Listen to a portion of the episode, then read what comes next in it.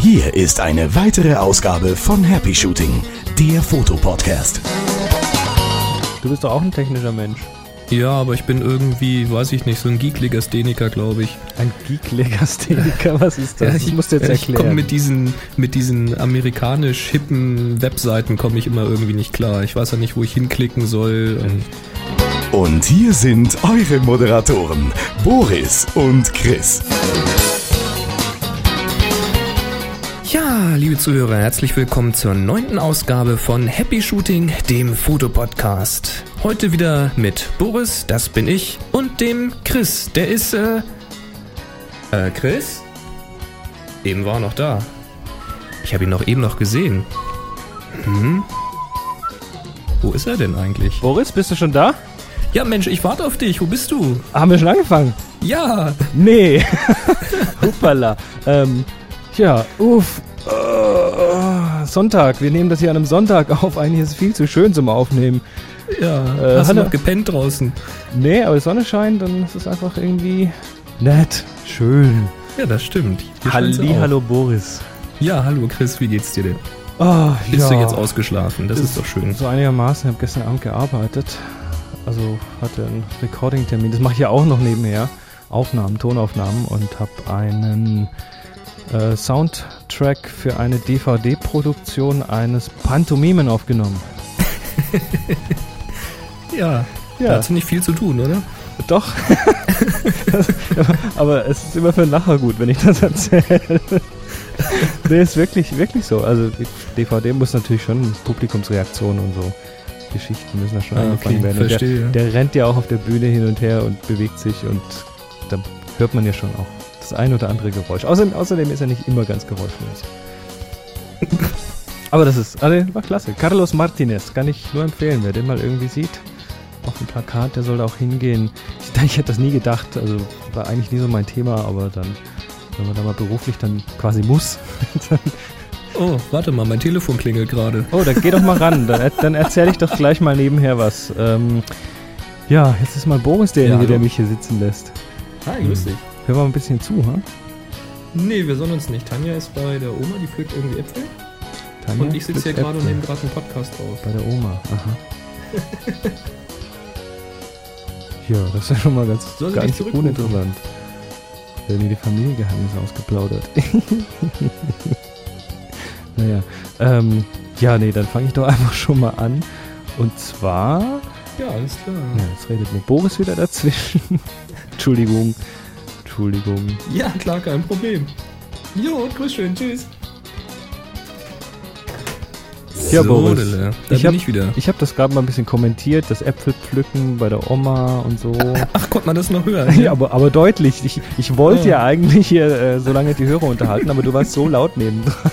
Das Ja, das nicht. Telefon steht nicht unweit vom Computer. Wir mussten zuhören. Aber ist interessant, also Sachen Gruß. Erzähl dann mal, wie die Äpfel waren. Ja, mache ich glatt. Okay, ähm, bevor wir uns ein bisschen mit den Hausaufgaben beschäftigen, lass uns mal kurz die Themenübersicht sehen. Ja. Als erstes Thema haben wir das erste Feedback eines Hörers. Ja, gut, ist kein richtiges Thema, aber immerhin. Juhu, juhu. Und dann geht's um die Streulichtblende. Hört, hört. Ja, ja, das ist auch mal Gef- wieder was Neues für einige wahrscheinlich. Jawohl. Gefolgt vom Thema Zoom-Objektive und Super- und Hyper-Zooms. Und dann geht's um das Thema Filter. Und, Und zum ähm, Schluss. Ja, also Filter hatten wir letztes Mal schon relativ ausführlich, wollte ich nur sagen, aber diesmal gehen wir noch auf ähm, zwei, drei Filter ein, die dann doch richtig Sinn machen können bei der Stimmt, wir hatten sie kurz erwähnt, aber wollen wir nochmal genau erklären. Genau. Ja, und zum Schluss machen wir noch ein bisschen Blödelspaß mit der Digitalfotografie. Das machen wir doch eh die ganze Show lang. Stimmt eigentlich auch wieder. Müssen wir da ein extra Segment für machen? ähm, ja. Okay, gut. Also, dann ähm, hören wir jetzt erstmal unseren ersten Voice-Feedback-Kommentar. Oh. Genau, von Michael. Hallo Boris, hallo Chris, hier ist Michael. Ähm, zwei Sachen, die mir heute beim Joggen, als ich euren sechsten Happy Shooting Podcast hörte, äh, die mir eingefallen sind, die man eventuell in euren Podcast einbauen könnte zur Komplettierung, zur Ergänzung. Einmal vielleicht einen ein- oder zweiminütigen Newsblog, gerade wo die äh, Fotokina jetzt bevorsteht. Und zum Zweiten könntet ihr vielleicht aufrufen, ein Thema ins Leben rufen pro Podcast, zu dem die Leute euch äh, Bilder zuschicken können oder das in Flickr unter einer gemeinsamen Kennung einstellen können und ihr das dann besprecht und das alle Hörer dann im Nachhinein auch optisch verfolgen können. Einfach nur ein paar verrückte Gedanken. Ansonsten weiter so. Ich warte sehnsüchtig auf die siebte Folge und äh, lasst euch nicht von einer 40-minütigen Zeitbarriere eingrenzen. Ihr dürft ruhig 10, 20 Minuten länger sein. Okay, danke euch. Weiter so. Ja, aber hallo, das war ja mal ausführlich. Ja, Mensch, danke, Michael. Der Ja. erste Voice-Kommentar. Na, eigentlich nicht. Der allererste kam von Peter Na gut, der war gefaked, ne? Podcast. Ja gut, Den hast, du ja, den hast du ja angestoßen, das Ich habe ihm ja gesagt, hinterlass uns mal was, dass das nicht so leer aussieht.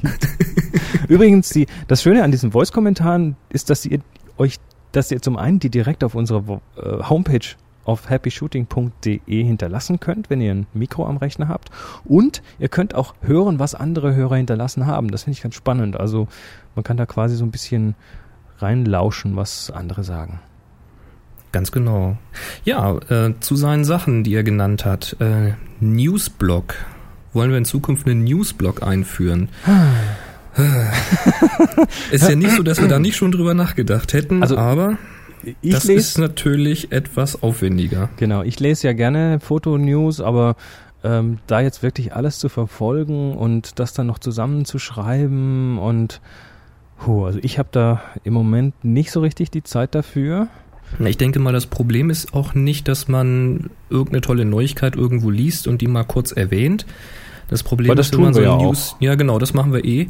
Aber wenn man jetzt so einen dedizierten Newsblog hat, dann erwarten die Hörer natürlich auch wirklich die News zu erfahren, statt selber Blogs zu lesen. Und ich glaube, den Anspruch gerecht werden, das werden wir jetzt am Anfang nicht schaffen. Ja, aber wenn jetzt, ähm, das könnten wir vielleicht einen kleinen Höreraufruf machen, wenn jetzt da draußen jemand uns hört und der ist mit Audio so richtig fit und kann sowas, sag mal, also ich, ich hätte gerne ein bisschen mehr hörergenerierten Inhalt hier auf der Show. Das heißt, wenn jemand das schafft, uns regelmäßig, nämlich mindestens einmal pro Woche, dann entsprechend einen Newsblog zu produzieren, so ein, zwei Minuten lang, die, die wichtigsten Sachen und das aber dann auch qualitativ so ein bisschen mit dem, zu dem passt, was wir hier machen, also auch von der Soundqualität und von allem, dann mach doch mal. Wir spielen das gerne. Also wirklich. Ich meine, wir, wir behalten uns vor, dann auch zu sagen, nö, klingt nicht gut.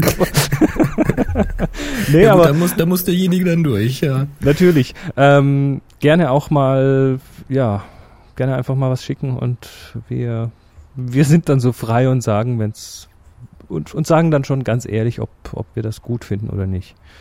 Ja, aber die Idee ist nicht schlecht. Vielleicht Nee, ist da jemand draußen, der sowieso regelmäßig diese Sachen verfolgt und ein bisschen Zeit hat, da regelmäßig was zu machen. Warum Ja. nicht?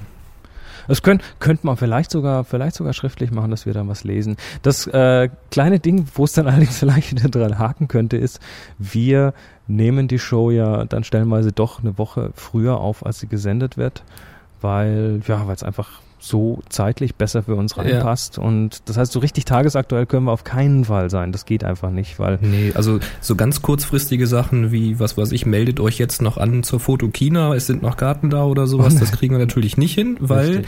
die Fotokina wahrscheinlich durch ist, wenn diese Folge läuft. genau. Also das klappt dann nicht. Aber es sind mehr so für allgemeine, äh, allgemeine Neuigkeiten, wollte ich sagen. Also wenn irgendwie eine neue Kamera ist oder so, Mhm. das ist ja nicht so schlimm, wenn das mal ein paar Tage später kommt. Jo. So, und dann hat Michael Ja. noch gefragt, ob wir nicht Aufgaben für die Hörer stellen können. Und das war Und auch das wieder, haben wir prompt umgesetzt. genau, das war dann gleiche letztes, letzte Folge Nummer 7, haben wir, haben wir euch ja gebeten, euch ins Klo einzuschließen und 100 Bilder zu machen. Ähm, Ja, jetzt nehmen wir das natürlich auch wieder früher auf. Also da haben wir wieder das Zeitversetzungsproblem. Deshalb, und da möchte ich persönlich dem Michael auch nochmal ein dickes Dankeschön aussprechen, hat Michael nämlich für uns eine Flickr Group aufgesetzt. Die heißt Happy Shooting, ein Wort. Und ähm, da wird es wahrscheinlich sogar Sinn machen, wenn wir in Zukunft solche, ja, solche Aufgaben für die Hörer, Hausaufgaben quasi, äh, dann die Hörer bitten, die dort auch auf dieser Flickr Group zu posten. Also man kann da auf Flickr mhm. dann entsprechend, da gibt es dann so einen Link, der heißt dann Join Group und wir machen jetzt einfach mal einen Link in die Show Notes zu dieser Gruppe und dann schauen wir mal, vielleicht gibt es ja ein paar, die da ja, gucken Spaß wir mal, ob haben das läuft. Was, was hat er noch gesagt? Ach, die, die, die Zeitgrenze. Ja, die Zeitgrenze, nicht die 40, nicht, wir sollen uns nicht von einer 40 Minuten Zeitgrenze aufhalten lassen. Richtig. Äh, Michael? Das tun wir doch auch nicht. wir doch nicht. also, ich meine, wir machen ja hier nicht Radio. Das Schöne am Podcast ist, wenn wir Bock haben, noch 10 Minuten mehr zu machen, dann tun wir das halt einfach. Und wir haben ja auch schon Sendungen gehabt, die dann schon stundenlang waren. Ja, so eine Stunde ist so eine gute Zeit eigentlich, ne? Ja, aber der, also das mit den 40 Minuten, das kommt schon, also, also es macht schon ein bisschen Sinn. Es gibt so ein paar Untersuchungen, die herausgefunden haben, dass zwei Arten, zwei Zeitlängen von Podcasts gut funktionieren. Das sind einmal die, die ähm, Shows so um 10 Minuten rum. Die kann man mal eben kurz zwischendurch hören. Da braucht man nicht viel Zeit verplempern. Und dann die 40-minütigen, die funktionieren auch ganz gut, weil das oftmals dann, ja, man ist halt irgendwie eine Dreiviertelstunde unterwegs irgendwo hin oder macht was, was irgendwie eine knappe Stunde dauert und dann passt das dann einfach vom Zeitrahmen besser rein. Alles über 40 Minuten kann dann schon also mir persönlich geht's so, wenn ich einen langen Podcast höre. Wo du das gerade sagst, der Michael hat erzählt, er hätte unsere Folge 6, wo er dann diese Idee zu dem Kommentar hatte, beim Joggen gehört. Ja, also, man kann uns auch beim Joggen hören. Oder beim. Beim Joggen, kannst du dir das vorstellen? Das äh, kann ich mir gut vorstellen. Doch, warum nicht? Also beim, beim Joggen? Das ist doch, wenn man schneller läuft, oder? Äh, ich verstehe jetzt den. So auf lange Strecke? Da wäre ich, ich würde so keuchen. Ich Ach so, du meinst jetzt, weil die so lang war. ja, ähm, überleg mal. Eine ne Stunde laufen und uns hören? Ja, du, ich meine, so, so, oft wie man mich jetzt schon mampfend auf der Show gehört hat, äh, kannst dir vorstellen, wie sportlich ich bin. Ähm, also so lange joggen, alle Achtung. Das ja, Hut stimmt. ab, wirklich. Jo. Michael, vielleicht kannst du ja mal kurz nochmal einen Kommentar abgeben, ob du wirklich die ganze Stunde gelaufen bist und wenn ja, was du für eine Distanz dabei zurücklegst. Das interessiert mich ja doch mal. Stimmt, Voice-Kommentar immer gern willkommen. Ja. Ja, dann okay. legen wir mal weiter. Genau. Ja, von dem eingestreuten Hörerkommentar wollen wir mal zu eingestreutem Licht kommen. Boah, geile Überleitung. yes! Chris, was ist eine Streulichtblende? Das Hoi. kennt doch bestimmt kaum einer. Ich höre ja. hör immer nur Wörter Gegenlichtblende oder Sonnenblende. Also die, die Streulichtblende, die hat ähm, eine Bewandtnis. Wenn wir uns mal so ein Objektiv zersägen, und zwar der Länge nach, und da mal reinschauen, man sieht ja manchmal auch so Schaubilder in Fotozeitschriften.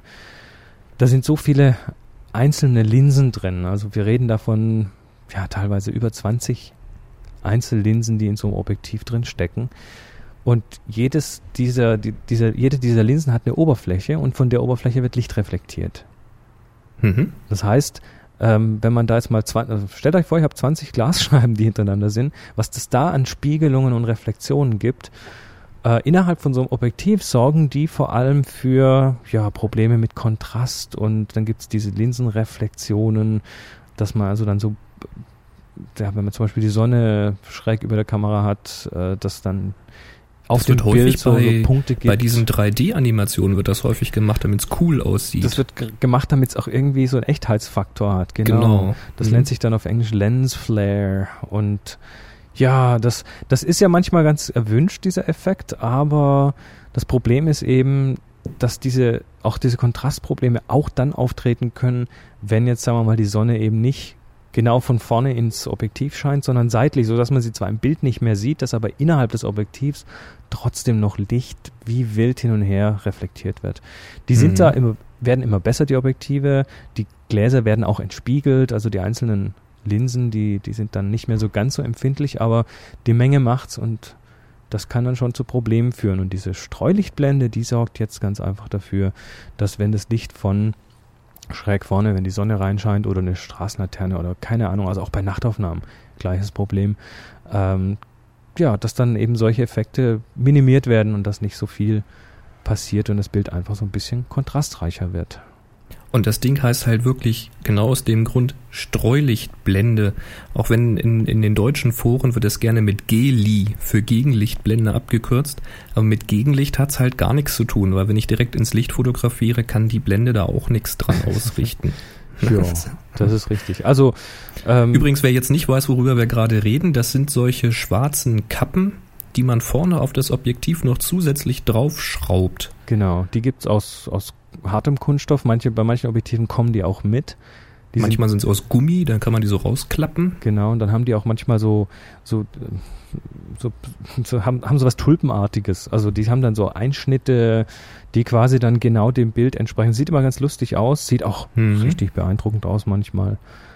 Und das können bei Teleobjektiven können das richtig lange Trichter sein, die mhm. vorne vorkommen. Weil je länger irgendwie die Brennweite ist, desto länger muss auch dieser, diese Blende sein. Genau, also wer sowas auf der Kamera vorne auf dem, auf dem Objektiv drauf hat, das ist nicht, um damit anzugeben, obwohl es beeindruckend aussehen kann, sondern es macht wirklich Sinn. Und es macht auch dafür Sinn, ähm, wie wir es schon in Folge 8 gesagt haben, dass, äh, dass man damit das Objektiv schützen kann. Auch wenn die, wenn die aus hartem Material sind, dann ja, passiert dem Objektiv nicht unbedingt was, wenn die Kamera dann doch mal nach vorne kippt. Oder ja, vor allen Dingen der vorderen Linse dann nichts. Ne? Die vorderen Linse zerkratzt nix, vorne genau. nichts, weil du kannst die Kamera auch mal darauf abstellen oder solche es, Geschichten. Es sei denn, der Spazierstock kommt geflogen.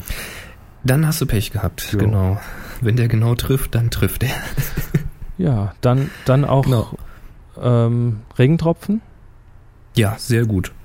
Bei also Regen. Wenn es jetzt nicht gerade waagerecht regnet. Genau, dann hat man da quasi so ein kleines, wie so ein Vordach vor der Linse. Ganz und, genau. Und äh, hat damit dann keine Regentropfen vorne direkt auf dem Glas. Und nachts? Brauche ich das auch nachts? Aber natürlich. Also Streulicht kommt ja von allen Seiten. Und Eben, und drum ist es auch keine Sonnenblende. Eben. Sondern eine Streulichtblende. das, da müsst, das, das müssten wir jetzt eigentlich bei Peter vom, vom Lemotox Podcast nochmal einbringen. Genau, so, dem müssen wir das mal sagen. Die Volksentdummung. Wer den übrigens noch nicht kennt, geht da mal rüber, lemotox.de. Ich kann nur sagen, alle Achtung, jetzt, jetzt ist auch wieder ein bisschen regelmäßiger, nachdem hier im, im Süden die Ferien vorbei sind und dann doch wieder irgendwie mehr Zuhörer da sind. Genau, unbedingt mal reinhören. Ähm, aber ein Haken gibt's noch bei den Streulichtblenden und zwar, wenn man den internen Blitz von den Kameras benutzen will. So einige Spiegelreflexen und auch die kompakten, die haben ja den internen Blitz oder er klappt nach oben auf. Mhm.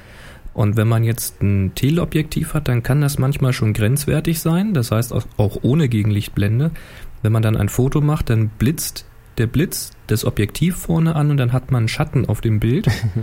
Und mit der Objektivblende, äh, mit der Objektivblende, mit der Streulichtblende wird das ja noch länger, das Objektiv vorne, und dann ist die Gefahr für so einen Schatten natürlich noch höher. Also wenn man dann plötzlich fotografiert und hat da so eine runde oder fingerartige Abschattung im Bild, daran liegt das. Das ist dann Pech. Da sollte man einen externen Blitz benutzen. Ja. Naja, wenn wir, wenn wir uns dann so lange, so lange Zoom-Objektive mal anschauen, die, also wie du sagtest, die haben ja da manchmal wirklich so eine richtig fette Streulichtblende dabei. Mhm. Ähm, sieht natürlich wirklich beeindruckend aus, macht Sinn und aber speziell bei Zooms, da können wir glaube ich gleich mal das nächste Thema anreißen. Was ist da eigentlich besser? Was denkst du? Festbrennweite, ein Zoom, also Tele, ich rede schon wieder Blödsinn hier, Festbrennweite oder ein Zoom oder ja, dann gibt's noch diese super Zooms, die dann ja Hyperzoom. Völ mhm. Völlig, völlig wilde Namen und äh, vielleicht bringen wir da mal ein bisschen Ordnung rein. Das könnte ich mir vorstellen, interessiert die Hörer. Das ist auch ein gern genommenes Thema. Also in den Foren liest man da immer viel. Das ist auch schon, geht manchmal Richtung Glaubenskrieg. Mhm. Bei einem sind sich eigentlich fast alle einig, nämlich die Festbrennweite gibt die beste Bildqualität. Mhm. Das ist eigentlich auch relativ leicht nachvollziehbar und erklärbar. Man hat halt ein Objektiv, das hat eine ganze Reihe von Linsen drinne und diese ganzen Linsen sind starr angeordnet und können genau so geschliffen werden, dass sie genau für diese Brennweite passen. Mhm. Und zwar über das gesamte Bild hinweg. Da kann ich natürlich optimieren ohne Ende. Und das Ergebnis sind halt sehr kontrastreiche und sehr scharfe Bilder. Also man kann sehr, sehr gut damit fokussieren und der, der, der, das gesamte Lichtspektrum wird wirklich sehr gezielt auf einen Punkt gebündelt. Da hatte ich an einer letzten Folgen erzählt, je nach Brennweite hat man unterschiedliche Brechungsindexe. Und das kann natürlich sehr, sehr gut optimiert werden, wenn ich nur eine fixe Brennweite habe. Dann kann ich so lange probieren, bis es passt als Konstrukteur und das dann eben rausgeben. Also die lassen sich einfacher designen und einfacher bauen, die Teile. Genau.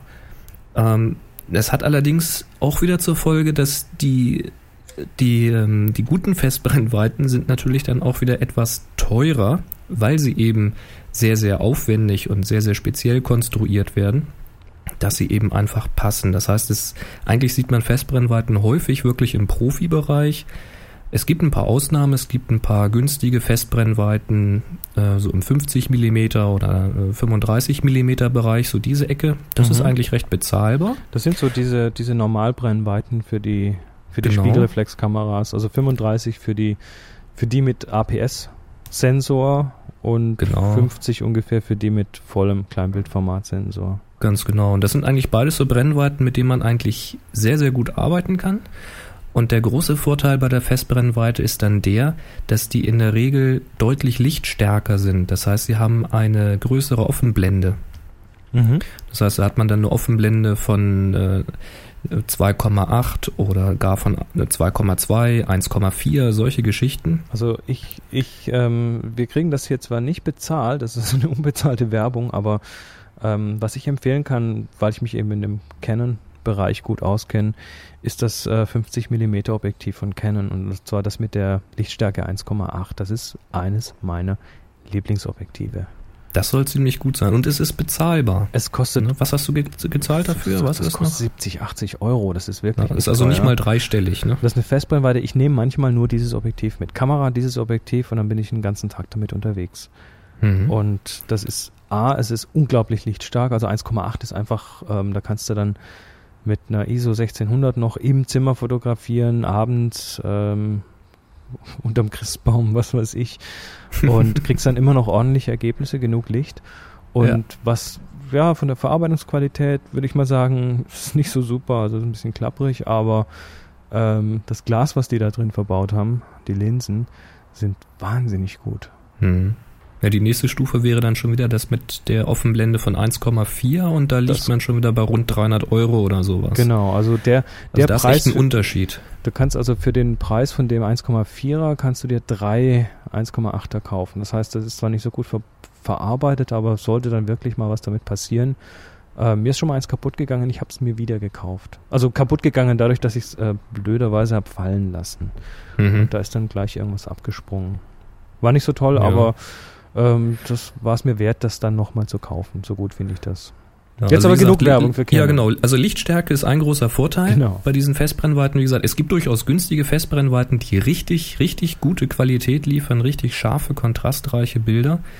Ähm, der weitere große Vorteil dann gerade im Zoom-Bereich mit der Lichtstärke macht sich das natürlich bemerkbar. Äh, im Zoom-Bereich, was rede ich für ein Quatsch? Im Telebereich. also völlig kirre. Es ist Sonntagnachmittag. Also genau. Also, also wenn du in den Telebereich gehst, so bei 200, 300 Millimeter oder sowas und du kannst eben immer noch ein Objektiv kaufen mit einer Lichtstärke von unter 3, also 2, irgendwas oder noch weiter runter. Das kriegst du mit einem Zoom nicht hin. Und der Grund ist da wieder, wenn ich jetzt einen Zoom baue, egal ob jetzt im Weitwinkel oder im Telebereich, dann brauche ich einfach mehr Linsen.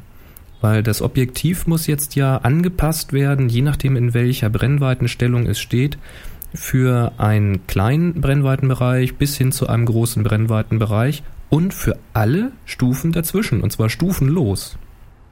Weil man will ja mit jeder Einstellung ein Bild machen können.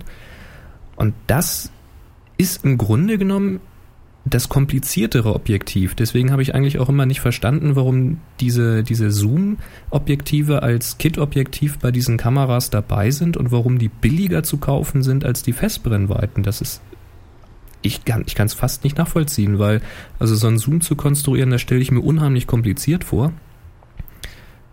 Da gibt es irgendwie äh, Zoom-Objektive, die gehen von 18 mm bis 200 mm. Mhm. Ich weiß jetzt nicht, ob es schon 18 bis 300 gibt. Keine Ahnung, aber es ist, also der, Es ich ist- mein, der Abstrich, den man natürlich macht, ist dann ähm, Bildqualität. Geht dann Genau, doch etwas flöten. Weil du hast, du hast, ich habe gerade mal nachgelesen, du hast bei einem äh, Tele-Zoom-Objektiv oder bei so einem, einem Super-Zoom, da sind wir dann bei der, bei der großen Klasse, die also diese riesigen Brennweitenbereiche erschließen, also 28 bis 300 oder 18 bis 200. Bei diesen riesigen Brennweitenbereichen, da reden wir von bis zu 20 Linsengruppen. Und eine Gruppe kann wieder aus mehreren Einzellinsen Eine Gruppe kann wieder bestehen, aus sechs oder sieben Linsen bestehen. die dann irgendwie aufeinander geklebt sind, ja. Also das muss man sich mal auf der Zunge zergehen lassen, wie viel Glas da drinne ist, was auch noch bewegt wird. Also meistens wird mindestens eine Linsengruppe wird hin und her bewegt, um diesen unterschiedlichen Brennweitenbereich zu ergeben. ja. Äh, Ich muss also da übrigens- ist richtig was los. Ich muss dir übrigens leicht widersprechen. Es gibt lichtstarke Zoom-Objektive. Ähm, die sind dann allerdings aus dem Profibereich und Die gibt es, entsprechend ja. teuer. Da reden wir dann, also äh, ja, also ich, ich habe hier dieses 80 bis 200, ähm, das hat eine Lichtstärke von 2,8 und das ist schon ziemlich hell. Über den ganzen Bereich, Über den ganzen Bereich, da hast du aber ein bisschen 2,8. hingelegt für, ne? das habe ich mir gebraucht gekauft, das hätte ich mir neu nicht leisten können. Das kostet neu, ähm, ja, liegt das irgendwie im 1200 Euro Bereich. Jo. Also Super. und, und, und wenn, wenn man mal so am, am Sportplatzrand, also jetzt bei den größeren Veranstaltungen, Fußball, WM, da sieht man es dann doch immer diese Reihen von Fotografen, die dann diese, ja, diese Tüten, diese weißen großen Objektive haben, die vorne richtig groß sind und die brauchen dann auch ein Einbeinstativ drunter, weil das kann man nicht mehr in der Hand halten. Nee, das sind sind- mehrere die- Kilo. Da reden wir dann von vielen tausend bis einigen zigtausend Euro für so ein Objektiv. Also Ja. das ist einfach für den Normal. Also es gibt lichtstarke. Zooms, das ist richtig, aber die Öffnung wird halt gigantisch groß vorne. Das Teil wird mächtig schwer und eben auch verdammt teuer. Also es, es ist halt unheimlich aufwendig, ein lichtstarkes Zoom zu kriegen, wo Mhm. dann womöglich die Lichtstärke auch noch über den gesamten Brennweitenbereich passt, weil es ist ja, mh, je größer die Brennweite, desto größer muss auch wieder die Blende sein. Also Richtig, das ist alles das heißt, nicht so ganz einfach. Das heißt, im langen Bereich, also im, im Telebereich, sind die dann, haben die dann oftmals nur noch eine Blende von, was weiß ich, 5,6 oder so. Ganz genau, Und ja. da Das ist übrigens auch, schwierig. äh, man darf jetzt nicht vergessen, bei diesen Zoom-Objektiven, auch bei dem normalen Zoom, also mein Kit-Objektiv hat ja 18 bis äh, 55, Mhm. Da steht drauf eine Blende von 3,5 bis 5,6 oder sowas. Und ich habe auch ein Sigma, das geht von 70 bis 300 und da steht ähnliches drauf. Mhm. 3,5 glaube ich auch bis 6,3 oder keine Ahnung. Das ist jetzt aber mitnichten so, dass das ähm, linear geht. Also dass man sagt, irgendwo auf der Mitte habe ich dann auch die Hälfte noch an Lichtstärke, Mhm. sondern das kann beim Zoom durchaus sein, dass ich die 3,5 wirklich nur am kurzen Ende habe. Und wenn ich nur ein paar Millimeter weiter äh, in den Telebereich reingehe, also ein paar zehn Millimeter weiter in den Telebereich, dass man ganz schnell bei 5,6 ist und ähm, nur in den unteren Bereich wirklich die Lichtstärke da ist. Das kann durchaus passieren. Also das heißt nicht, dass es linear nach hinten geht. Ja gut, ander, andererseits muss man natürlich trotzdem sagen, ähm, viele dieser Zoom-Objektive haben durchaus einen Bereich, in dem sie gut sind. Also Ich glaube, jedes hat irgendeinen Bereich, wo es besonders gut und, ist. und wenn, wenn ich Bereich sage, dann meine ich ähm, eine Kombination aus Brennweite und Blende. Also ja. ne, nehmen wir mal das, das Kit-Objektiv, das klassische Canon digitale Spiegelreflex Einsteiger Kit-Objektiv, das 18 bis 55.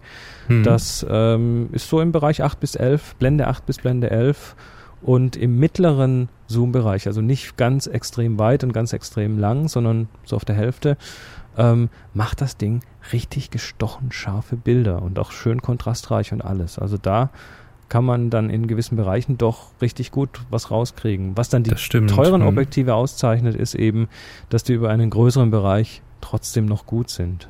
Genau, Also da ist, es gilt tatsächlich, je teurer, desto besser. Also Das ist so die Faustregel, ja. Ja, es, es ist nicht so, dass die da einfach sinnlos Geld verdienen wollen mit euch oder so. Dann da einfach sagen, ach, das mache ich jetzt weiß, das Objektiv und hänge eine Null hinten dran an den Preis. Und es ist tatsächlich so, man bezahlt eben die Leistung mit Geld. Und mit Leistung ist dann eben gemeint, dass man nicht, wie du gerade gesagt hast, nur in einem kleinen Bereich, in einem gewissen Blendenbereich gestochen scharfe Bilder hat, sondern man bezahlt dann das Geld, dass ich immer mehr Blendenbereiche über einen immer größeren Zoom-Bereich mit gestochen scharfer Qualität bekomme. Richtig. Und je größer diese Bereiche sind und je mehr Einstellmöglichkeiten bei der besten Qualität ich kriege, desto teurer wird das Ganze. Es ist einfach sehr, sehr kompliziert, sowas zu bauen.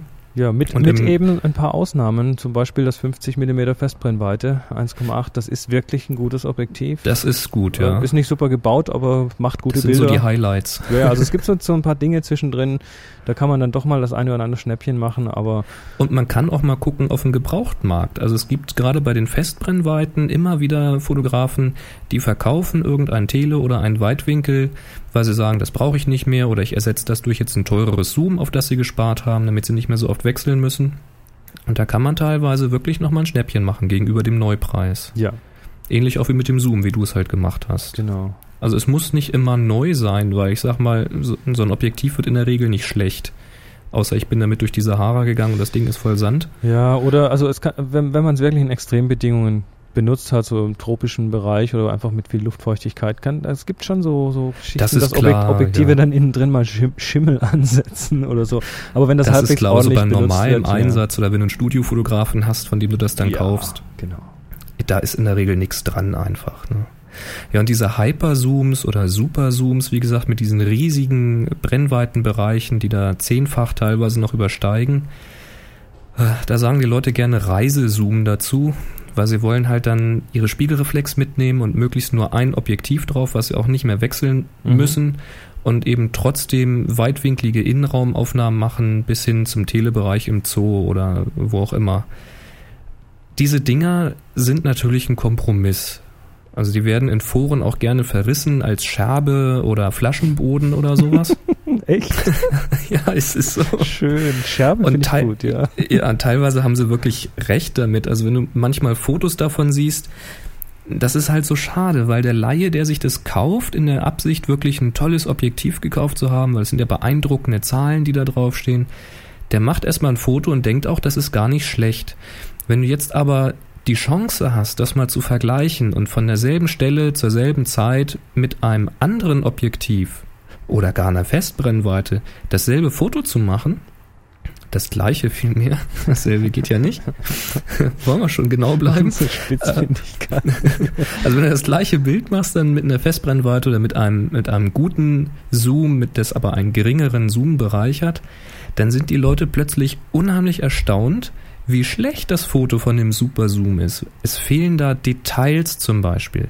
Also ja. wenn du im Zoo bist und fotografierst da den Eisbären oder den Affen, dann kannst du natürlich einen Affen oder einen Eisbären sehen, aber wenn du jetzt mit einer Festbreite ran siehst, mit dann kannst Festbreite? du teilweise noch die, die Pupille Festbreite? sehen. Was ist eine Festbreite? Äh, eine Festbrennweite. Was rede ich hier heute? Das ist Sonntag. Das ist schlimm. Ist egal.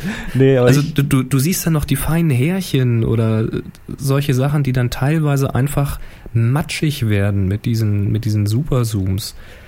Ich habe es mal verglichen. Ich hatte einen. Die, die, können teilweise gar nicht schlecht sein, wie du schon sagst, in ja. einem gewissen Bereich. Ich habe mal einen Vergleich ja. gemacht und habe mich wirklich mal, hab mir mal die Mühe gemacht und hatte einen, ja, das waren 170 Euro Sigma Hyperzoom, so ein 28 bis 200 und mhm. ähm, habe das dann mal gegen das Profi, Profi-Teil, gegen das 80 bis 200 getestet. Und zwar eben dann auch den 80 bis 200 Bereich von dem von dem Hyperzoom genommen da? und verschiedene Blendenstufen und habe dann immer genau das gleiche Ding fotografiert, Nachbarhaus, irgendwie ein Fenster oder sowas und jetzt ist Boris gerade ausgestiegen. Wo bist du? Ich erzähle es einfach mal weiter. Hab das fotografiert. Jetzt versuche ich hier nochmal anzurufen. Ähm, hab dann diesen Vergleichstest gemacht und bin Keks, dann zu dem Punkt gekommen, wo mehr. wirklich an einer Seite der ähm, ja das das Profi-Objektiv ähm, war zwar super, aber es gab so ein zwei Einstellungen, wo das das wesentlich günstigere Sigma-Objektiv sogar besser war, aber eben nur an ein, zwei Punkten. Letztendlich hat für mich dann das Profi-Objektiv gewonnen, weil es ja dann doch hm. irgendwie über einen wesentlich größeren Bereich gut war. Das war also auch mit weit offener Blende noch richtig scharf und hat. Hast du schon gemerkt, ähm, dass du mich nicht hörst? Damit ha hat man eigentlich einfach nur mehr Möglichkeiten. Das ist, hm. glaube ich, der Punkt. Also die Möglichkeiten. Machen es dann. So, der Boris ist immer noch nicht da. Bevor ich mir den Mund ganz fusselig rede, versuche ich ihn jetzt nochmal anzurufen und stell das mal. Ah, er meldet sich, er meldet sich, er ist wieder da, juhu. Da bist du ja wieder. bist du, bist du, hast du wieder, hat dein Mac wieder was gemacht? mein Mac macht nichts, aber ich weiß nicht, warum Skype liegt einfach mal auf. Na, ich habe auf jeden Fall jetzt das Thema Zoom-Objektive mal noch abgeschlossen. Das ist okay. Ja, ja, während ich hier versucht habe, dich anzurufen. Wir schneiden ja nichts. Nee. Nee, also. Ja, ich, ich guck mal, wie ich das zusammenkriege. Ja, bei dir läuft die Aufnahme ja auch weiter, oder? Ja, na klar. Ja. Aber übrigens auch die Frage, die jetzt immer wieder kommt, wie produziert ihr das? Ich glaube, wir machen mal irgendwann so ein kleines Making-of, dass wir da mal zwischendrin locker einstreuen. Ja, da lassen wir uns mal was Schönes so einfallen. Ja. das wird echt oft gefragt, ne? Also das hätte ich nicht gedacht. Ja.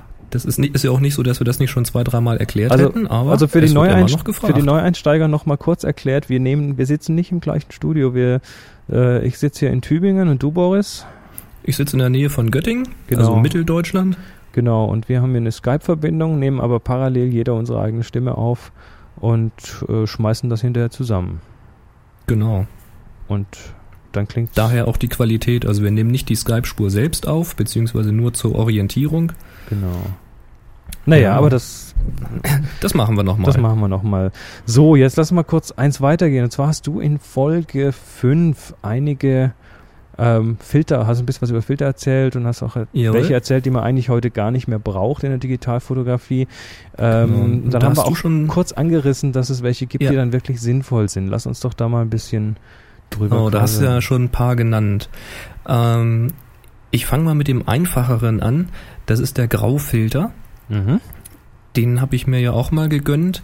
Äh, das ist im Grunde genommen eine grau gefärbte Scheibe, und zwar möglichst wirklich ein neutrales Grau, also da ist kein Farbstich oder sowas drinne. Und das macht eigentlich nichts anderes als das Licht dunkler. Also es ist quasi eine Sonnenbrille, eine farbneutrale Sonnenbrille für die Kamera. Mhm. Und das heißt also nichts anderes, als dass weniger Licht durchs Objektiv kommt. Das ist also jetzt genau das Gegenteil von dem, was wir gerade beim Zoom erzählt haben, was so toll ist, ne? Tolle Lichtstärke und sowas. Mhm. Mit einem Graufilter macht man wieder weniger Licht davor. Ja, praktisch. Wozu brauche ich das denn? Das ist eine gute Frage, Chris. Wozu braucht man das?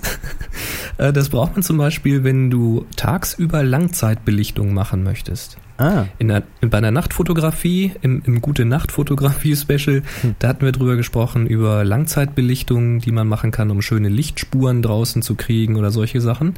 Man kann Lach, lang, Lachzeit, man kann auch Langzeitbelichtung am Tage gut gebrauchen. Heute ist nicht unser Tag. Heute ist, nee, ich bin so fertig, echt.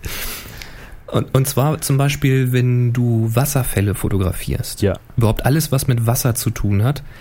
Dann äh, stellst du die Kamera halt auf ein Stativ und das sieht schon unheimlich gut aus, wenn man die Blende zumacht und Belichtung von einer Viertelsekunde oder einer halben Sekunde schafft. Aber wenn es halt wirklich, wenn die Sonne knallt, dann braucht man einfach eine Sonnenbrille für die Kamera, um wirklich lange Belichtungszeiten auch von Ach mehreren so, Sekunden dann, zu kriegen. Dass dann das Wasser so, so schön das fließt dann. und fließt. Genau. Ja. Also man hat halt ringsrum die Landschaft ist dann gestochen scharf, weil die ja sich nicht weiter bewegt. Wenn es nicht gerade sehr windig ist. Wenn es nicht gerade sehr windig ist, genau. Aber das Wasser fließt natürlich und dadurch kann man sehr surreale und traumhafte Wasserlandschaft mit hinbekommen. Und das Funktioniert auch, wenn man an der Nordsee ist oder am Meer ist. Die Wellen, die halt rankommen, die verschwimmen dann zu einer nebeligen Landschaft irgendwie. Also das kann sehr, sehr schön aussehen. Also und dafür die Graufilter gibt es da verschiedene Stärken? Da gibt es verschiedene Stärken. Also es gibt welche, die sind nur ganz bisschen eingetönt. Die kann man dann eher so benutzen, wenn man sagt, okay, ich will ein bisschen mehr Spielraum mit meinen Blenden haben. Also ich möchte zum Beispiel gerne mit der Offenblende arbeiten, weil ich möchte eine sehr geringe Tiefenschärfe haben bei einem Foto. Aber es ist zu hell draußen. Schau oh, Entschuldigung. Oh. Ach, Chris. Ah, hier, komm, komm legen wir auf. Machen wir dann anders mal weiter. nee. Schärfentiefe, also wenn du eine geringe Schärfentiefe klasse, haben wenn, willst. Wenn jetzt zwei Klugscheiße aufeinandertreffen, ist ja. das immer so klasse. genau, wenn die Sonne halt knallt, dann kriegst du das nicht hin. Also ja. machst du einen, einen leichten Graufilter vorne drauf, der dann zum Beispiel für eine doppelte Belichtungszeit sorgt, also halbes Licht oder nur ein Viertel des Lichtes, solche Geschichten. Oder aber du greifst gleich richtig in die Vollen und nimmst einen Graufilter, der 24, äh, 4, 64-fach ist. Oh. 24 gibt's glaube ich nicht, aber 64-fach, so einen habe ich zum Beispiel. Das ist Das fett. heißt, es kommt, es kommt nur noch ein 64. des Lichtes hinten durch. Das heißt, mit dem kann man auch fast in die Sonne schauen. Ah, mit dem würde ich es ja. noch nicht ganz machen. Ne? Das da, die Sonne ist ziemlich hell. Aber du kriegst halt wirklich bei Sonne schon sehr, sehr lange Belichtungszeiten, auch mal von 10 Sekunden oder sowas geregelt. Wow. Und dann habe ich mir noch einen zweiten dazu gegönnt und zwar ist das ein Tausendfach. Das heißt, es kommt nur noch ein Tausendstel hinten an. Ach du Scheiße. Damit kannst du schon in die Sonne gucken. Also da kannst du bei praller Sonne wirklich eine Nachtaufnahme machen. Wow. Das ist richtig cool. Da hast du dann wirklich tagsüber auch mal eine Belichtungszeit von bis hin zu Minuten, je nachdem, was du für Lichtverhältnisse halt hast. Das kann sehr viel Spaß machen und du kannst die beiden auch noch kombinieren. Also schraubst den Tausender drauf und den Dann 64-fach hast du drauf und dann hast du ein 64.000. 64.000-fach. Genau. Das ist. Der äh, Haken an der Geschichte ist allerdings, äh, die Kamera stellt nicht mehr automatisch scharf, weil also wenn man diese, wenn wenn du dieses Ding siehst, wenn du den Filter einfach mal in der Hand hältst und versuchst da durchzugucken, dann denkst du, es ist ein Objektivdeckel. Also als Mensch kannst du da kaum mehr durchgucken. Das, das die Kamera übrigens, natürlich auch Übrigens nicht. die neue Bezeichnung für Objektivdeckel habe ich gelesen, Schwarzfilter. Schwarzfilter. genau. Ja, diese extremen Graufilter, die kommen da schon echt nah dran. Und das ist halt die Schwierigkeit, wenn du damit ein gutes Bild machen willst. Du musst eben erst scharf stellen, also die Kamera auf ein Stativ packen, äh, scharf stellen, äh, dann den Autofokus ausschalten, vorsichtig das Objek den, den, den Filter vorne aufs Objektiv schrauben und dann kannst du dein Foto machen. Das klappt halt auch nicht unbedingt mit einem Beanbag, weil auf einem Beanbag ist die Kamera einfach noch zu flexibel. Das Oder heißt, will wenn ich man widersprechen? draufschraubt, Da will ich widersprechen. Ja? Mein, du hast mein Beanbag noch nicht ausprobiert. Da ist Buchweizen drin. Da sitzt die Kamera drin wie in Beton. Ja, da, das willst du mir ja nochmal vorführen. Dann. Ja, ja wir, wir, wir sollten uns, der Witz ist ja, wir, wir haben uns noch nie persönlich getroffen. Nee, Ich habe dir noch wir nie, kennen uns eigentlich nur per, per Voicemail. Ne? Wa wahrscheinlich bist du hässlich und ich will dich gar nicht treffen. Nein, das war, oh, das war jetzt gemein. Ach, Das war jetzt gemein. ich hab da keine Probleme mit. Ich habe ein gutes Gedächtnis und alles auf die Liste. Das kriege ich wieder zurück. ähm, ja. Nee, Ja, so also das das. Also müssen wir mal beim nächsten Treffen, beim ersten Treffen müssen wir das mal machen. Da Oh, zeigst das, das mal. Das wird ein Fest, das wird ein Soundseeing-Fest, das sehe ich schon. Jawohl. Gut, also, ähm, Graufilter. Die heißen übrigens ähm, auch ND-Filter, ND-Filter wegen Neutraldichte. Neutraldichte oder Neutral Density.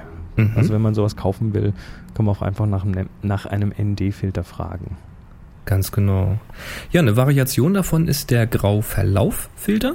Mhm. Den hast du ja erwähnt, da hast du ja eingekauft. Ich habe mir so ein Filtersystem gekauft und da ist Genau. dann wirklich auf im Prinzip so eine, ja, so eine Filterscheibe, die man ein bisschen verschieben und drehen kann vorm Objektiv. Da gibt's dann so einen Halter dazu, wo man das reinmacht.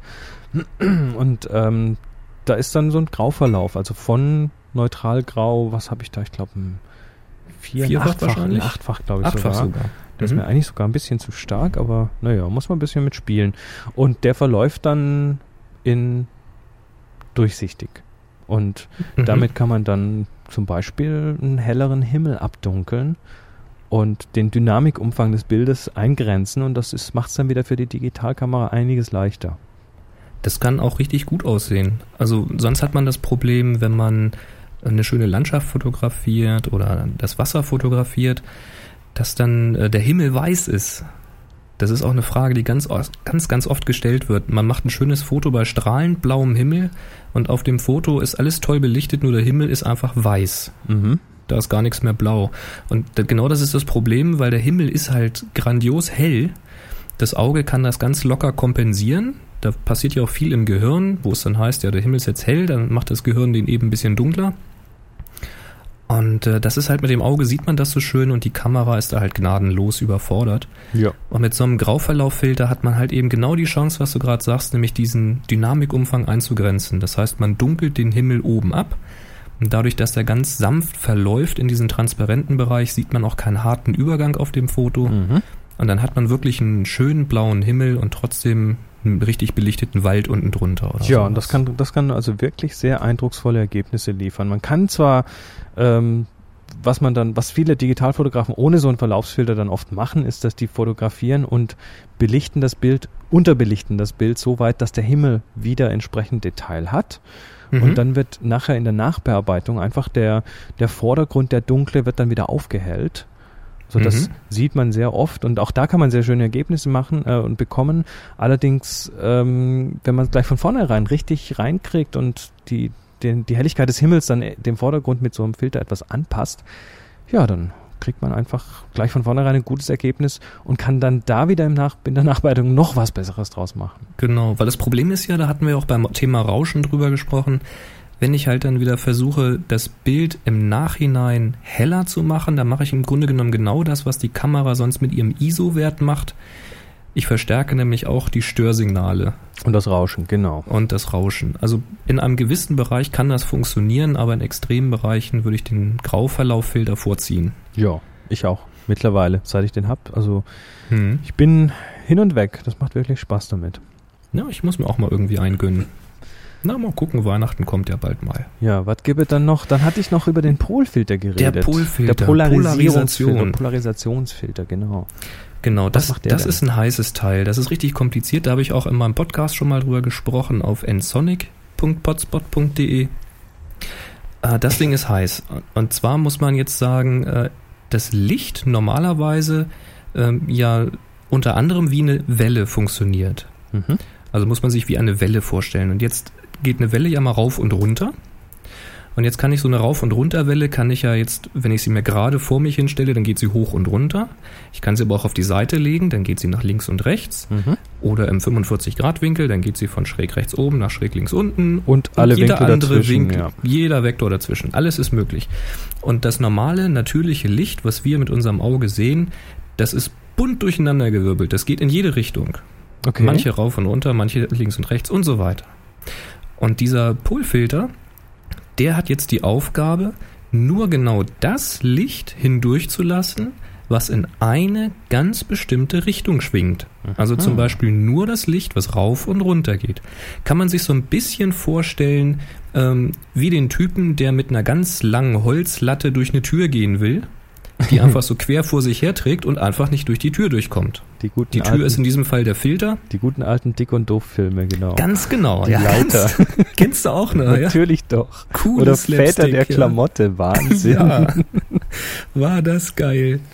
Oh, jetzt outen wir uns hier als alte Greise. ja, ja das sind alte Säcke, meine Güte. Ja, weie, weie. Ja. Genau, aber da, da ist die Tür halt quasi dieser Filter und dieses Brett ist das Licht und es kommt jetzt nicht durch. Na, und ein anderer Typ, der das Licht eben, äh, der das Licht, der das, die, diese Latte vor sich herträgt, der kommt halt durch, ja, Jo. wenn er sie eben anders hält. So, und damit kann man jetzt ganz erstaunliche Sachen machen, weil man sagt sich jetzt normalerweise, oh, ist ja toll, dann lasse ich nur Licht in eine Richtung durch, aber Licht ist ja Licht. So, jetzt passiert Folgendes. Wenn das Licht zum Beispiel auf eine ähm, Oberfläche trifft, die reflektiert, wie Wasser zum Beispiel, Mhm. dann wird das Licht ja in Einfallswinkel gleich Ausfallswinkel, haben wir in Physik mal gelernt, abgelenkt. Und dabei ändert sich auch die Schwingrichtung. Das Mhm. heißt, etwas, das Licht, was eben noch rauf und runter gegangen ist, ist plötzlich links und rechts. Aha. So, und jetzt ist schon klar, was man wahrscheinlich machen kann. Nämlich, ich setze diesen Polarisationsfilter vorne auf mein Objektiv. Den kann man auch drehen. Das ist also quasi eine bewegliche Tür. Ich kann also sagen, ob die Tür hoch oder schräg oder wie auch immer sein soll. Und jetzt drehe ich so lange, bis das Licht, was von der Wasseroberfläche zurückreflektiert wird, nicht mehr durchkommt. Aha. Das heißt, es ist dann weg. Und Also- damit ist die Reflexion ist dann weg. Da, damit ich es auch verstehe, ich versuche das jetzt nochmal ähm, anders zu esse so lange formulieren. Keks. Das, bitte? Ich esse so lang mal einen Keks. Ach so, es ist ein Keks. Das heißt, das heißt, das Licht, was, was da gespiegelt wird, das wird quasi schon polarisiert durch die Spiegelung. Und wenn Genau. man dann quasi mit dem, mit dem Polfilter den so dreht, dass der 90 Grad zu diesem polarisierten Licht steht, Mhm. dann sieht man die Reflexion oder die Spiegelung einfach nicht mehr. Ganz genau. Und das funktioniert auf Glas, das funktioniert auch auf Wasser, auf Metall leider nicht. Auf da Metall nicht, Irgendwie wird das da, passiert das da nicht so mit der Polarisierung. Wo es aber auch richtig gut funktioniert, ist ein blauer Himmel. Ganz genau. Weil da wird nämlich auch schon durch die Atmosphäre und so weiter Licht polarisiert. Das sind eigentlich auch schon so diese drei Haupteinsatzgebiete, wo man es viel benutzt. Also zum einen Spiegelung vom Wasser wegnehmen. Mhm. Das bedeutet im Klartext, ich kann durch die Wasseroberfläche durchgucken. Mhm. Das heißt, ich kann Fische unter Wasser fotografieren. Auch bei äh, Also du, durch, du Himmel. meinst durch das Wasser, durch die Oberfläche durch, also nicht unter Genau. Wasser. Also Nee, von oben richtig durch. ich habe mir gerade vorgestellt, wie du die Kamera ins Wasser hältst. Das würde auch funktionieren. Na, ich traue mich nicht. Nee, Was nee, ich gerne- Don't, don't try this at home. Kids, don't try this at home. We are trained professionals. Oh Mann, wenn wir ein Videocast wären, würde jetzt so ein dickes Burp, Burp da irgendwo eingeblendet werden. genau. Don't try this at home. Ja, ich benutze es gerne bei Schaufenstern. Mhm. Ne, Stichwort Glas, das heißt, ich will eine Auslage im Schaufenster fotografieren Ja, und das geht nicht, weil sich die ganzen Passanten da drinnen spiegeln. Stell dir vor, du bist im Museum und willst da irgendwas in der Vitrine fotografieren. Das ist ideal. Genau dasselbe Problem, ja. Und da kommst du dann mit durch. Und der dritte Anwendungsfall, den du gerade gesagt hast, beeindruckend blauer Himmel. Das heißt, man kann wirklich, wenn wirklich strahlend blauer Himmel ist, oder eben so richtig schön helle, weiße Schäfchenwolken am Himmel sind und dazwischen alles blau, dann kann ich an dem Polfilter drehen und in der Theorie könnte ich den Himmel komplett schwarz kriegen. In der Praxis passiert das nicht, weil immer noch ein bisschen Licht natürlich in der passenden Polarisationsrichtung durchdringt. Aber du kriegst Aber das Ergebnis ist dunkel. ein tiefblauer Himmel. Mhm. Da gilt übrigens die 90-Grad-Regel. Wenn die Sonne ähm, zu dir oder zu der Kamerarichtung im, äh, im Winkel von 90 Grad steht, also genau links von dir oder genau rechts von dir, Dann, dann ist der. Effekt am stärksten, ja. Mhm. Jetzt haben wir aber auch noch einen kleinen Nachteil eines Polfilters und zwar nimmt der natürlich auch Licht weg. Was wir ja gerade gesagt haben. Er lässt Ja. nicht alles Licht durch, sondern nur das, was in die richtige Richtung schwingt. Und das Das heißt, bedeutet im Gegenzug, der Rest ist weg. richtig, Also muss ich länger belichten. das Bild wird einfach ein bisschen dunkler dadurch. Speziell Mhm. jetzt mal wieder so Museum. Ja, da muss man halt ein bisschen an der ISO schrauben und die hochdrehen. Oder ein Stativ dabei haben, Ja, jetzt gibt's wenn man das darf. Hm. Museen. vorher Hm. Fragen. Also Genau. ich habe mit mit Fragen schon oft Glück gehabt und dann wurde mir gesagt, na gut, aber dann halt ohne Blitz bitte, weil da irgendwie Ganz Sachen genau. sind, die ja. alt sind. Also wenn, die auch erstmal merken, dass du damit dich mit deiner Kamera auskennst, meistens darf man dann, Mhm. weil in der Regel wird es grundsätzlich verboten, das zu machen, weil sie einfach keinen Bock haben, jedem Besucher zu erklären, wie er seinen Blitz ausmacht. Mhm. An den kompakten geht's teilweise ja gar nicht so einfach. Ja, und ja. jetzt jetzt gibt's noch zwei Arten von Polfiltern und zwar zirkular und lineare. Ah, gut, dass du es erwähnst. Kann- ja, ganz genau. Also ich kann ich kann mittlerweile weiß ich sogar, warum ein, wie ein Zirkularfilter funktioniert. mhm. Der Unterschied ist eigentlich relativ simpel. Der lineare ist der einfachere, also simpler konstruiert. Das heißt, da wird äh, das Licht vorne polarisiert, das heißt nur in einer Schwingungsebene hindurchgelassen. Und so wie es hindurchgelassen kommt, äh, wurde, kommt es auch hinten an. Mhm. Auf Film oder Sensor. Das heißt, der Sensor und auch alle Messinstrumente und Messsensoren dazwischen bekommen polarisiertes Licht. Das schwingt nur noch in eine Richtung. Mhm. Und beim zirkularen Filter, da ist noch eine zusätzliche Schicht hinter diesem Polfilter, der das Licht, was da durchkommt, quasi wieder verwirbelt. Richtig. Damit hinten auf den Messinstrumenten wieder Licht ankommt, das in alle Richtungen schwingt. Und der Grund ist da ganz einfach, nämlich viele Belichtungssensoren und Fokusmesssysteme und sowas, die rechnen einfach nicht mit diesem Sonderfall, dass das Licht nur in eine Ebene schwingt und kommen dann zu falschen Ergebnissen. Und, Und dann hat man plötzlich Fehlbelichtung oder kann nicht mehr fokussieren und sowas. genau, und deshalb wird auch von Herstellern oft empfohlen, man sollte einen zirkularen Filter verwenden. Genau. Ähm, die sind teurer. Oft, ich sag jetzt mal, oft geht's auch mit einem linearen. Ja, also inzwischen sind viele ähm, digitale Geräte auch so weit, dass die linear klarkommen. Ich denke mal, die Hersteller haben das Problem da durchaus erkannt. Auf der sicheren Seite ist man mit dem Zirkularen. Beim Linearen hilft einfach nur ausprobieren, Richtig. ob die Kamera damit klarkommt oder nicht. Genau. Ja. Ja, Also das waren, das waren so die drei Filter, wo ich, wo ich auch sage, ja, die machen in der Digitalfotografie durchaus Sinn. Also der, der Graufilter, der Grauverlaufsfilter und der Polfilter. Ähm, würde ich sagen, alles drei gehört eigentlich in die Fototasche. Also Grauverlauf, ähm, ich würde mal sagen, fangt mal mit dem Polfilter an. Ja. Den würde ich gleich mal sofort empfehlen. Ja. Und wenn ihr dann wirklich noch so Effekte mit Langzeitbelichtung am Tag machen wollt, Graufilter, Grauverlauffilter, ähm, durchaus durchaus sinnvoll. Der Polfilter kann übrigens auch als ganz leichter Graufilter genutzt werden. Ja. Weil er lässt ja nicht alles Licht durch. Das heißt, man hat ein ganz kleines bisschen, so ungefähr ähm, die Hälfte des Lichtes Mhm. kann man blocken.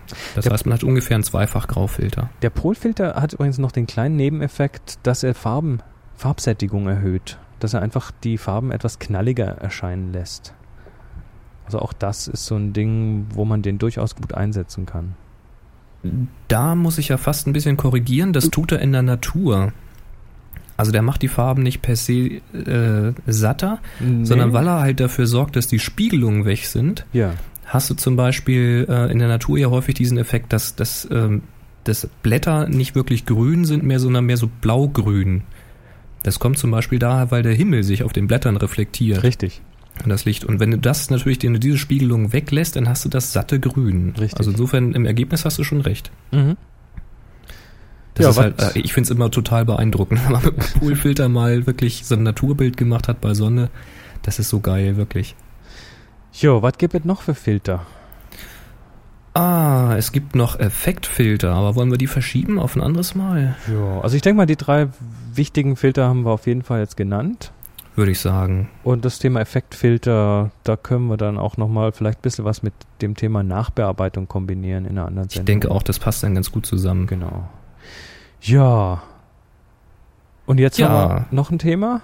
Ja, ich würde sagen, also jetzt haben wir letztes Mal Filter gehabt, die nicht so sinnvoll sind. Jetzt hatten wir Filter, die Sinn machen.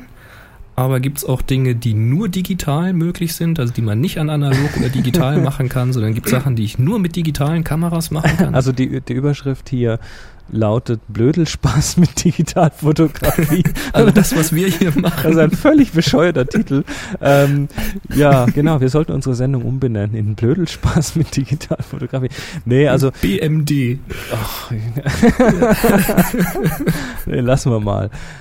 Also es, es gibt Dinge, die einfach mit der Digitalfotografie viel einfacher geworden sind und ähm, schlicht und einfach deshalb, weil man viele Bilder machen kann, weil man viel experimentieren kann, weil man, ja, zum Beispiel, wo wir, glaube ich, ganz am Anfang mal drüber geredet hatten, über dieses Camera Tossing, wo dann Leute die Kamera auf Oh, Selbstauslöser stellen und die dann in die Luft werfen. Völlig crazy. und ähm, also zum Teil dann ganz beeindruckende Sachen machen, auch in der Nacht mit längeren Aufnahmen, wo dann einfach ganz interessante, or organisch wirkende Lichtschlieren kommen. Oder das Selbstporträt aus 20 Meter Höhe, habe ich auch schon gesehen. Hat einer die Aus Kamera. so- 20 Meter Höhe. Irgend, irgendeiner hat die Kamera mit, keine Ahnung, wahrscheinlich mit der Steinschleuder hochgeschossen oder so.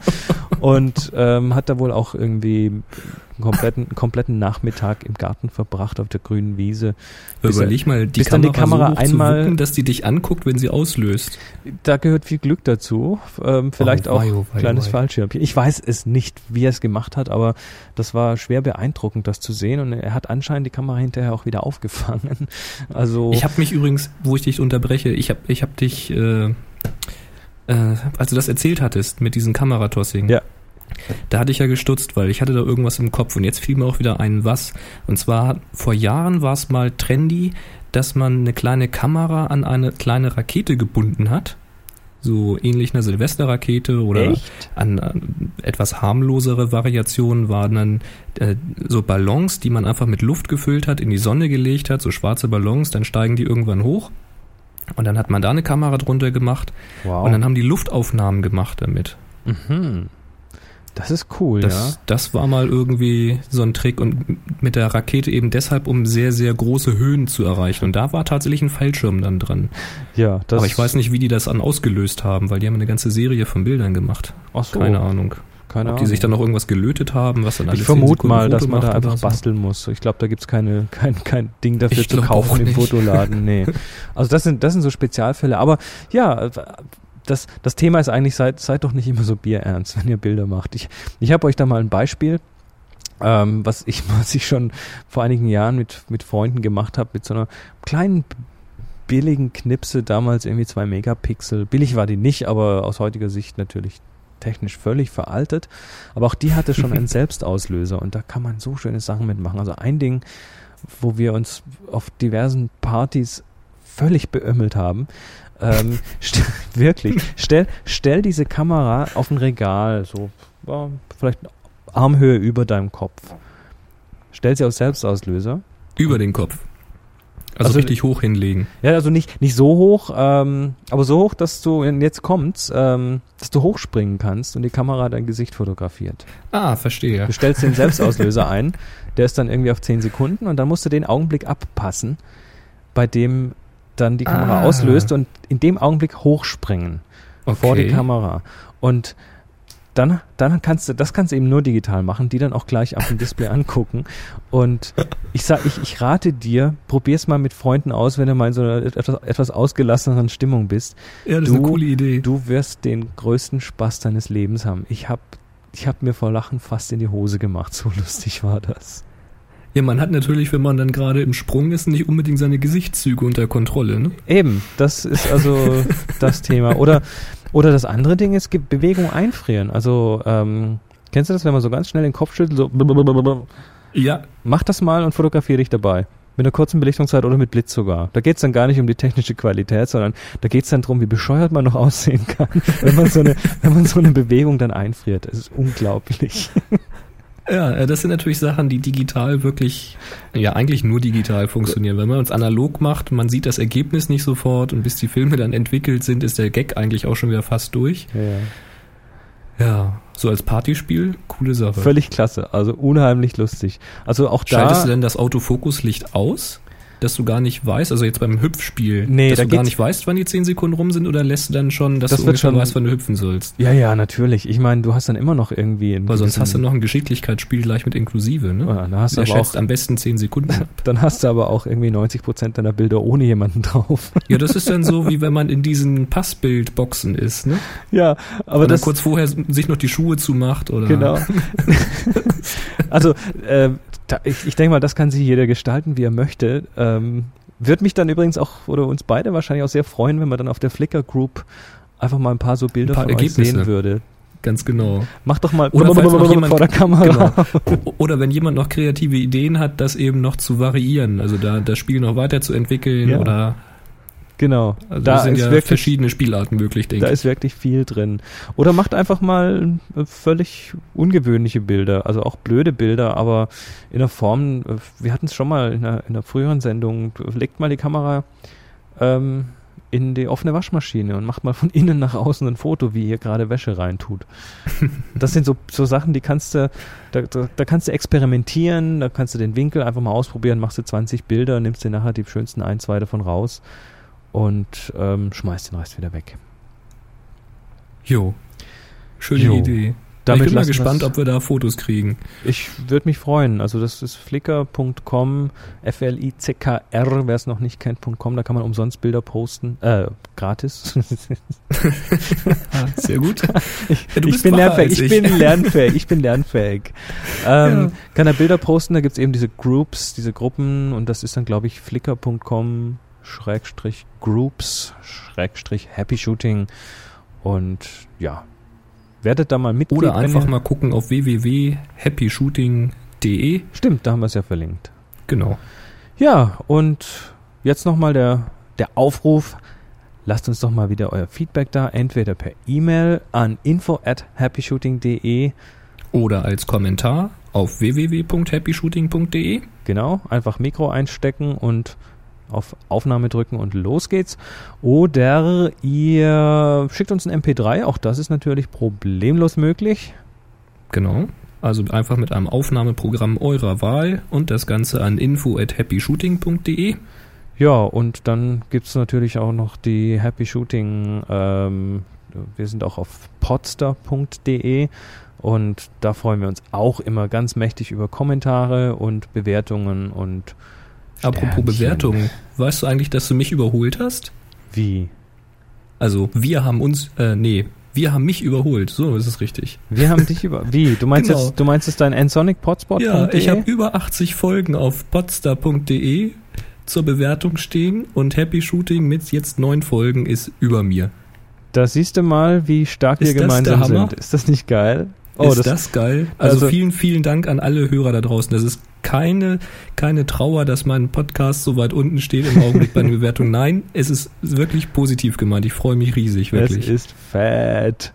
Ja, und wenn du jetzt Das schon, so wenn geil. du jetzt schon in dieser Show dreimal deinen Podcast genannt hast, dann Chris, werde ich ich glaube, du hast auch einen Podcast. Genau, den Erzähl werde ich jetzt mal. auch nochmal loswerden. Und zwar, wer des Englischen mächtig ist, der darf sich gerne auch nochmal alles Mögliche über Fotografie anhören auf tipsfromthetopfloor.com. Tja, alles, ohne Bindestriche. alles ohne Leerzeichen. Bindestriche und so weiter. tipsfromthetopfloor.com. Ah, So, jetzt ist Kann ich übrigens sehr empfehlen. Wusstest du eigentlich, dass ich über diesen, nämlich deinen Podcast, tipsfromthetopfloor.com, überhaupt zum Podcasten gekommen bin? Nein, Doch, nein, doch. ein Fan. Ja. Nein, das ist Nein. tatsächlich so. Ist ja der Hammer, hab- wusste ich nicht. Als äh, iTunes 4.9 rauskam, das war das die erste Version, die Podcasten irgendwie konnte. Mhm. Also Podcasten abonnieren. Ja. Und da hatte ich durch ein, also erst habe ich das gar nicht für voll genommen, ich wusste gar nicht, was Podcast ist. Und dann habe ich in einem Fotoforum, das ist dieses DSLR-Forum.de, Mhm. da bin ich, äh, da hatte ich gelesen, dass es jemanden gibt, der einen Fotopodcast macht. Da dachte ich, das ist doch Schwachsinn. Das, es geht um Bilder und das ist nur Audio, das kann doch nicht funktionieren.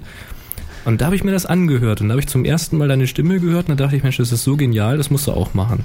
Ach, ist ja der Hammer. Und dann habe ich ein bisschen überlegt, wie ich, was ich machen könnte, weil ich ja mehrere Hobbys habe. Und dann habe ich angefangen, einen eigenen Podcast zu machen. Also das war der erste, den ich gehört habe und der hat mich dazu gebracht. Und jetzt machen wir zusammen Podcast. Das ist, das ist eine dicke Ehre. Das finde ich jetzt aber, das finde ich jetzt schön. Ach, das, Das ist cool, jetzt, ne? Jetzt kann ich beruhigt in den noch immer noch sonnigen Sonntagnachmittag gehen und ja. und äh, hab ein Grinsen im Gesicht. Klasse. also, dann ist es jetzt wieder. Übrigens ähm, nur nur um das Kompliment zu, zu, zurückzugeben. Ich ähm, habe deinen Podcast auch schon eigentlich schon relativ lange im in meinem Podcatcher und er ist auch einer der Aha. wenigen, die ich wirklich ohne Ausnahme regelmäßig höre, jede neue Folge. Und also das Super. lohnt sich da auch reinzuhören. ja, danke schön. Ja, bitteschön. Jetzt haben wir uns aber genug beweihräuchert. Jetzt ist genug, das So. interessiert eh keinen hier. Also, dann machen wir jetzt mal Schulz für heute und Ja, würde ich sagen. ja, dann macht's gut da draußen. Genau, wir genießen noch ein bisschen den Sonntag und die Hörer, wenn sie das hören, den Rest vom Donnerstag. Ne? Genau, und ihr hört uns wieder am nächsten Donnerstag. Wir haben jetzt Also- übrigens, glaube ich, mittlerweile eine feste Zeit. Wir posten das Ding immer Donnerstag um 11 Uhr. Vormittags. Jo. Alles klar. Ja, alles klar, dann macht's gut. Jetzt zähle ich mal. 3, 2, 1. Happy Shooting!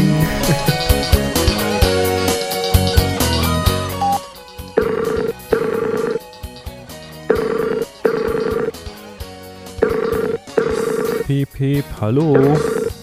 Hallo Boris. Melden Sie sich. Hallo? Hallo. Ja, da ist er ja. Wie geht's denn? Schönen Sonntag wünsche ich dir. Ja, dir auch einen schönen Sonntag. Scheiße, bei dem Wetter drin sitzen und aufnehmen, hä? Ach, Was tut ja. man nicht alles für den Ruhm? natürlich.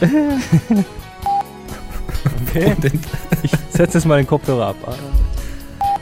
Tritt du oder trade ich? Also ich, ich könnte ja, ich könnte ja, ich könnte ja mal. Also da habe ich jetzt nie ein Problem gehabt. Na gut. Überhaupt nicht. Null. Zero. Nada.